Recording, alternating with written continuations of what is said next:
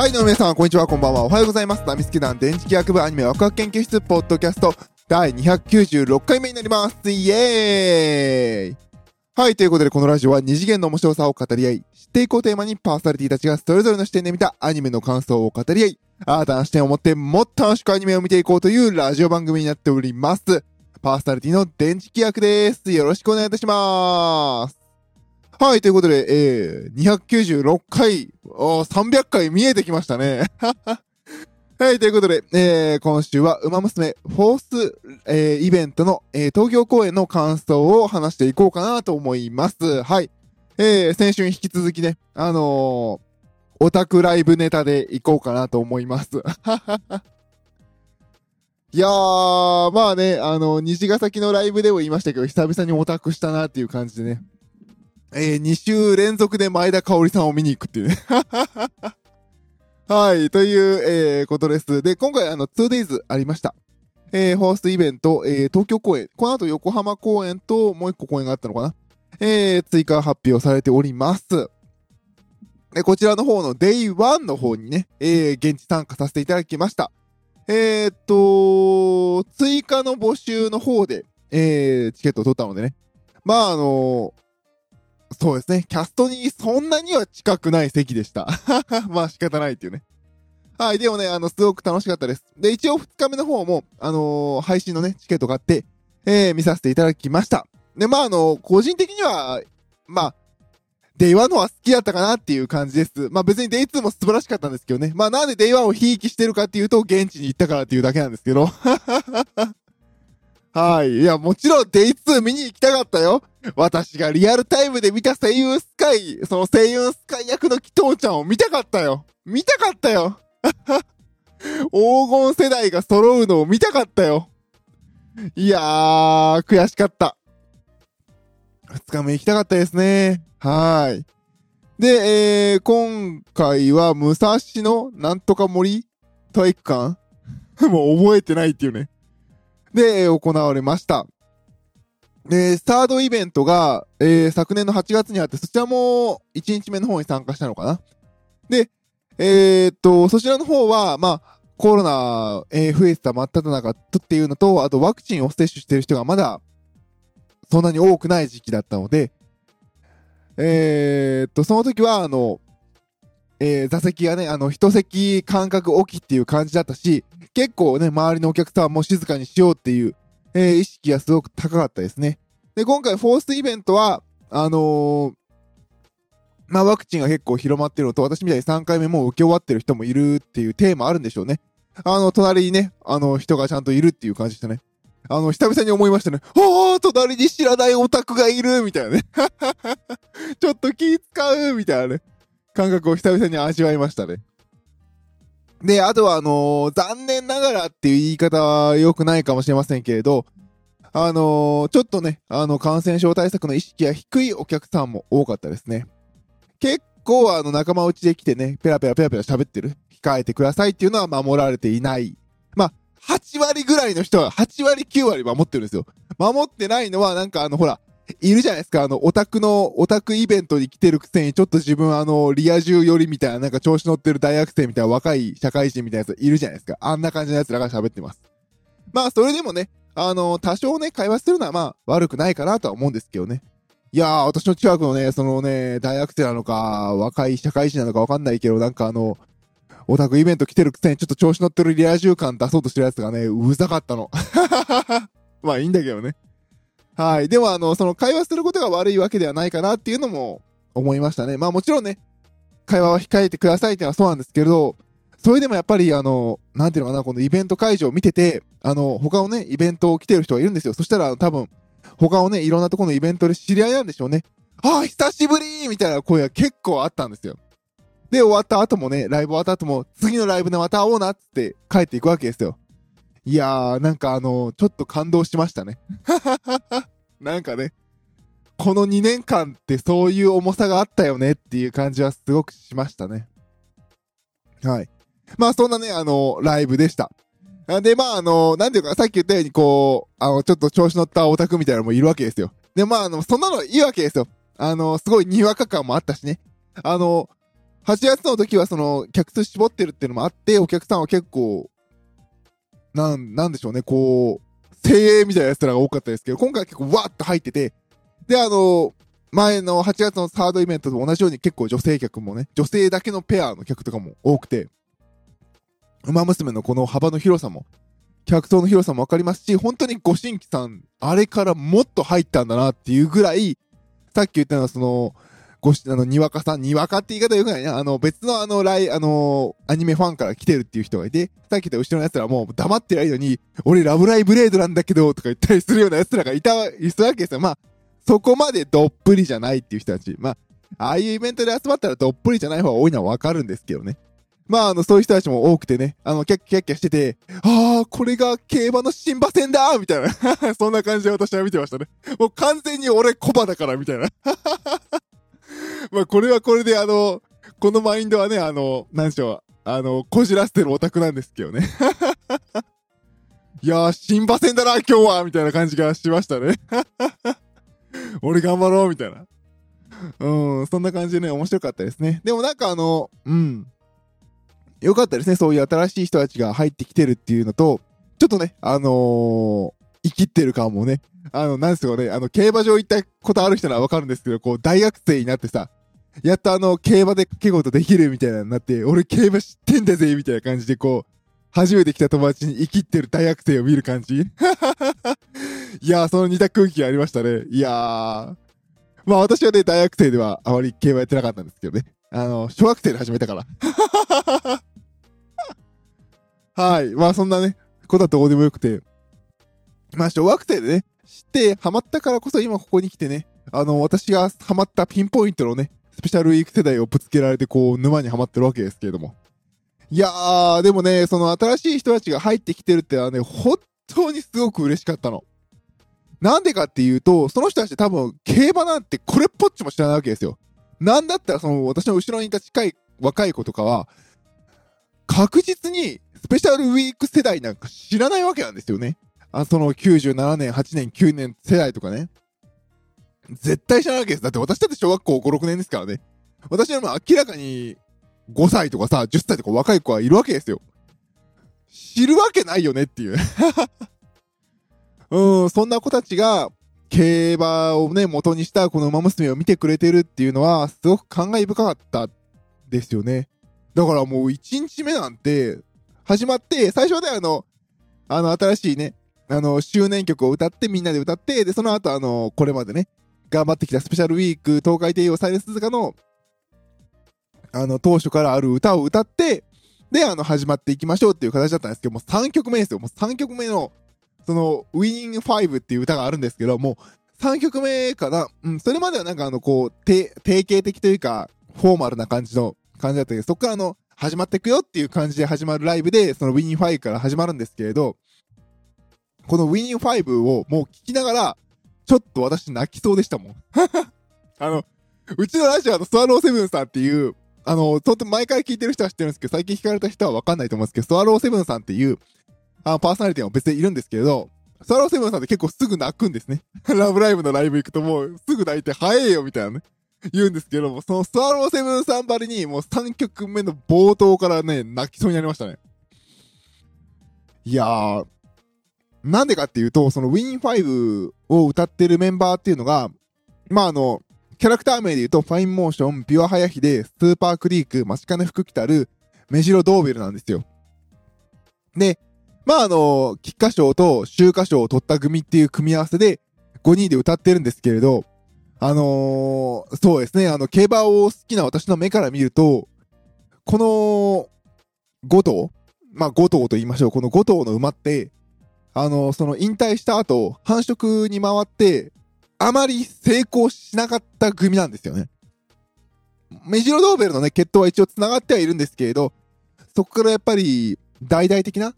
あの、重賞オープンを取る、あの、オープンは言ってるのかな調べてないんですけれども、まあ、重賞とか、G1 を取って華々しくっていうところには行ってないんですよね。そういう繁殖で大きく成果を出せなかった。特に本当にね、スーパークリークとかマチカネ福来たるとかビワハヤヒテぐらいになってくると、ボバなので、多分もう、決闘表で今後見ることってほぼほぼないのかなっていうメンツなんですよ。で、まあ、あの、もちろんね、ナイナイのあの、遡っていくとナイナイの謹慎に当たる決闘っていうのには紹介されるかもしれませんけれど、まあ、今後ね、活躍してくる馬で、パッと決闘表を見て、ああ、いたってならない可能性がものすごく高いメンツなんですよね。でも、なので、あの、今後新しくこれから競馬をしてる人たちって多分、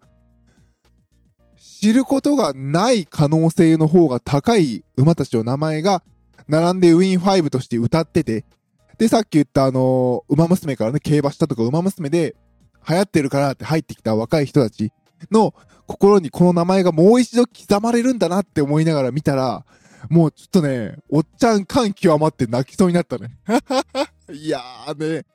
特にね、あのー、この回でセンターで歌った街金福来たるが、私がその競馬見始めた頃の馬なんですよね。で、すごく見てて、その街金福来たるね、に行った日和さんが歌われてて、その街金福来たる自体も私もあの、その、馬娘でね、アニメ見て、そうだ、俺競馬好きだったんだって思い出してから、実際にその引退後に、形容されてる、あのー、えー、っと、乗馬クラブのとこまで行って、あの、会わせていただいて、写真撮らせていただいた思い出とかもあるんで、ちょっと本当にね、この名前が、またここにね、新しく入ってきた人たちのな、あの、心に刻まれるって思ったらね、ちょっとね、ダメでしたね。いやー、年取ると涙もろくなるね。うーん、すごくすごく、感慨深かったですね、見てて。で、まあ、さっき言ったように、こんな風に各ユニットを歌っていくので、あの、かなりね、組み合わせがね、すっごいね、運営がこだわってるんだなっていうのが、すごくよくわかりましたね。そのさっき言ったこのウィン5だと、秋華賞、菊花賞という秋の、あのー、あの、クラシックレースの最後の一冠を取ったメンバーで歌ってるっていうのもありますし、他、他でもね、あの、そのクラシックレースを取った組で歌ってる、ネクストフロン、あの、1日目ね、1日目、5曲目の、え6曲目か、のネクストフロンティアと AC、フラッシュ、スーパークリーク、八重の無敵で、ね、あの、皐月賞、あの、ダービー、ダービーじゃない、え、皐月賞、ダービー、菊花賞でね、取った馬のキャラクターで歌ってるとか、すごい細かいんですよね。で、 Winning the Soul とかも、あのー、日本ダービーに出たメンツで歌ってたりとか、すっごい細かい、あの、組み合わせになってますね。あとは、あの、驚いたのは、 Unlimited Impact っていう曲があるんですけれど、そちらいつもね、オグリキャップが、まあ、オリジナルメンバーの一人として結構歌ってるんですけれど、あの、二日目はね、オリジナルメンバーで、えー、藤木奇跡だっけ？藤木奇跡と、えー、マルセイスキーで歌ってるんですけれど、あのー、1日目はオグリキャップとメジロアルダンと八重の無敵で歌ってるんですよ。うわーシンデレラグレイメンバー来たーみたいなね、感じで見てましたし、あとその、メジロアルダンとか、八重の無敵さんとか、もう、今回初めてこんな大きい舞台出ますぐらいの若手のね、役者さんなんですけど、いやー、今の役者さんうまいね。あ、そんなうまいっていうくらいうまかったですね。ちょっとビビりました。はい。で、そんな感じでね、すごくこだわった、こだわった組み合わせで、あの、歌われてるので、本当にね、運営って、頑張ってんだな、頑張ってるっていうか、こだわってんだなっていう、本当に手を抜かない、ちゃんと競馬とかを知ってる人が見ればわかるように作ってるっていうところがね、憎い演出でしたね。あとね、あの、今回あの、ゲームオリジナルキャラクターのハッピーミークっていう、その実際には馬にいないんですけど、あ、最近できたんだっけ？あの、まあね、あの、史実上大活躍したわけじゃない。これからね、出てくるから。あの、まあ、ハッピーミークってオリジナルキャラクターがいて、そのキャラクターがね、今回の、ライブにですね、どういう扱いするんだろう、なんで入れたんだろうと思ったんですけれど、あの、面白いのが、あのえっ、ー、と、わかる人は、あの、わかんない人もいると思うんですけど、その、牝馬、メスの馬だけ走れるレースの三冠クラシックっていうのがあって、そしてそれを勝った時に、歌うあのー、彩りファン、彩りファンタジアでよかったっけ？えー、彩りファンタジアっていう曲があるんですよ。で、あの、そちらの曲をね、歌った時の、あの、ライブのね、メンツが、あの、ウォッカ、ダイワスカーレット、ファインモーション、メジロドーベルっていう、ちゃんとね、元の馬さんが牝馬である歌、馬で歌ってるんですよ。でも、4人だとバランス悪いから5人にしてるわけなんですね。で、そこで、まあ、埋め合わせって言い方は良くないけれど、あの、入っているのがハッピーミークだったりとかして、まあ一応ハッピーミークは右側に、右耳に印がついているので、ボバっていう扱いなんですけれど、まあ、実際にはね、存在しなかったので、まあ、あの、こういう形で、あの、そのバランスを取るために入る。そのためにも、オリジナルキャラって必要だったんだなっていう感じがね、あの、見てて面白かったですね。いやーもう最初さ、あの、このね、ライブ会場で見ると、その、配信で見るとこう、誰が歌ってるって出してくれるんですけど、確かライブ会場出て、出てなかったよね。多分私見落としたのかな。まあ、出てなかったんですよ。だからこう、パッてこう、顔映るたびに、その耳飾りのマークを見て、どのキャラ、どのキャラ、どのキャラって思いながら見てるんですけど、あの、その、彩りファンタジアの時、はい、あの、パッと映って、ウォッカ、ダイワスカーレット、ファイモーション、メシロダブルって見ながら、もう一人誰って。あの、やっぱり、元のお馬さんで探しちゃうから、あ、ハッピーミークだ、ハッピーミークだみたいな ちょっとワンテンポ遅れるってのは、ちょっと見てて面白かったですけどね。はい。で、まあ、あの、そんな感じでね、いろんな歌をね、すごく歌っていて面白かったですね。で、あの、いつもはね、あの、最後のね、アンコールの後に、いつも馬ぴょいですってね、みんなの挨拶があるんですけど、今回は走れ馬娘っていう、走れ孝太郎っていう昔の歌ですね。ヒットした歌を、のカバー曲で、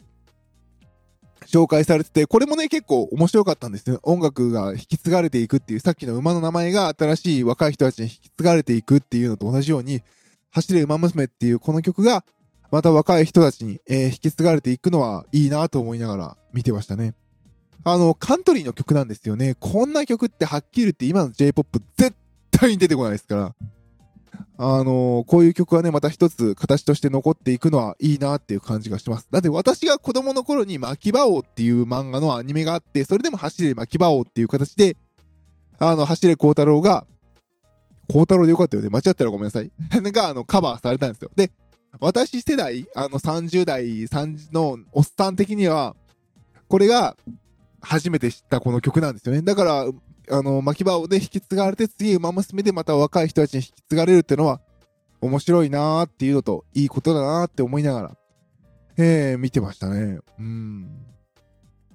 走れ馬娘。結構私好きですね。いやー、ほんとね、いいライブでした。で、個人的にはね、に、あの、さっき、あの、またね、あの、街金福来たるの話で申し訳ないんですけど、その、新田日和さんのパフォーマンスは素晴らしかったですね。あの、この、コロナ禍になる前に参加した最後の馬娘のイベントが、横浜で、港未来だっけ？で、あの、行われたパカライブ TV の公開収録だったかな？あれですよ、サートゥルナーリアが皐月賞を取った日ですよ。本当に。スペちゃん、孫が勝ったよとかみんな言ってた時代ですもん。サートゥルナーリアだよ。だってもう引退してしちゃったよ、みたいなね。いやー、まあね、あの、その時にもね、新田ひよりさんが歌って、初めてその時ソロを聴いたんですけど、いやー、いい曲でね、みんながうわーって盛り上がってたね、その曲をもう一度、ライブ会場で聴けたのは素晴らしく良かったかなっていう感じですね。で、あの、もう一つは、えー、トランスフォーミングか。ゲーム内でね、あの、サイレンスズカの物語があって、まあ、サイレンスズカと、えー、っと、アグネス・タキオンが二人でデュエットで歌うっていう曲があるんですよ。今回ね、アグネス・タキオン役の、えー、上坂すみれさんが参加されてないんで、その代わりに誰が歌うのかって思ったんですけど、曲が流れてきてもう一人一緒に歌うのが、マチカネ福来たるの新田ひよりさんだったんですよね。そこはね、すごく個人的にはね、あー、同期で歌ってるっていう感じで、あの、泣けましたね。あの、本当に運営って組み合わせをよく考えているなっていう感じがして、感動しましたね。そこも泣けそうでしたね。うん、町金福来たるって、その、サイレンスズカとね、同期組なんですよね。一緒に、同じ時代に生まれて同じ時代を生きた馬で。で、サシ馬でいいのかな？で、同期で、ね、もう一人いるのが、サニー・ブライアンっていうね、同じ、鈴鹿と同じようにね、逃げ馬でね、大活躍した馬が、この、まあ、他にもいるんですけど、まあ、鈴鹿とサニー・ブライアンが、まあ、有名かな。まあ、他にもシルクジャスティスとかメシロプライスとかいるんだけど、まあ、あの、象徴的な逃げ馬2頭が、圧倒的な強さを見せていた、その同期がいる町金福来たるが最後にね、本当に強い馬が勝つ菊花賞で勝って、その町金福来たるが歌う馬が、あの、すごいスピードで先頭で逃げる幸運を追いかけるんですっていう歌詞になってるのがね、個人的には本当にすごくいいなと思って、えー見ています。なので、あの、話が飛んだのはごめんなさい。あの、そのね、鈴鹿と福来たるがデュエットで歌ってるのがね、すごくすごくいいなって感慨深く見えてね、いやー、馬娘っていいコンテンツだなーっていう、もうね、完全に解雇主義のね、競馬おっさんがね、沼にズブズブ引き込まれるね、いいライブでした。いいイベントか。イベントでしたね。いやー、馬娘恐ろしい。そして、二日目も現地行きたかった。はい、えー、ということで、なんかもう長々とこのままだと喋ってしまいそうなのでね、えー、切り上げたいと思います。はい、ということで今回は、えー、296回目、馬娘フォースイベント東京公演の感想でした。パーソナリティ私、電磁気役でした。それでは、バイバイ。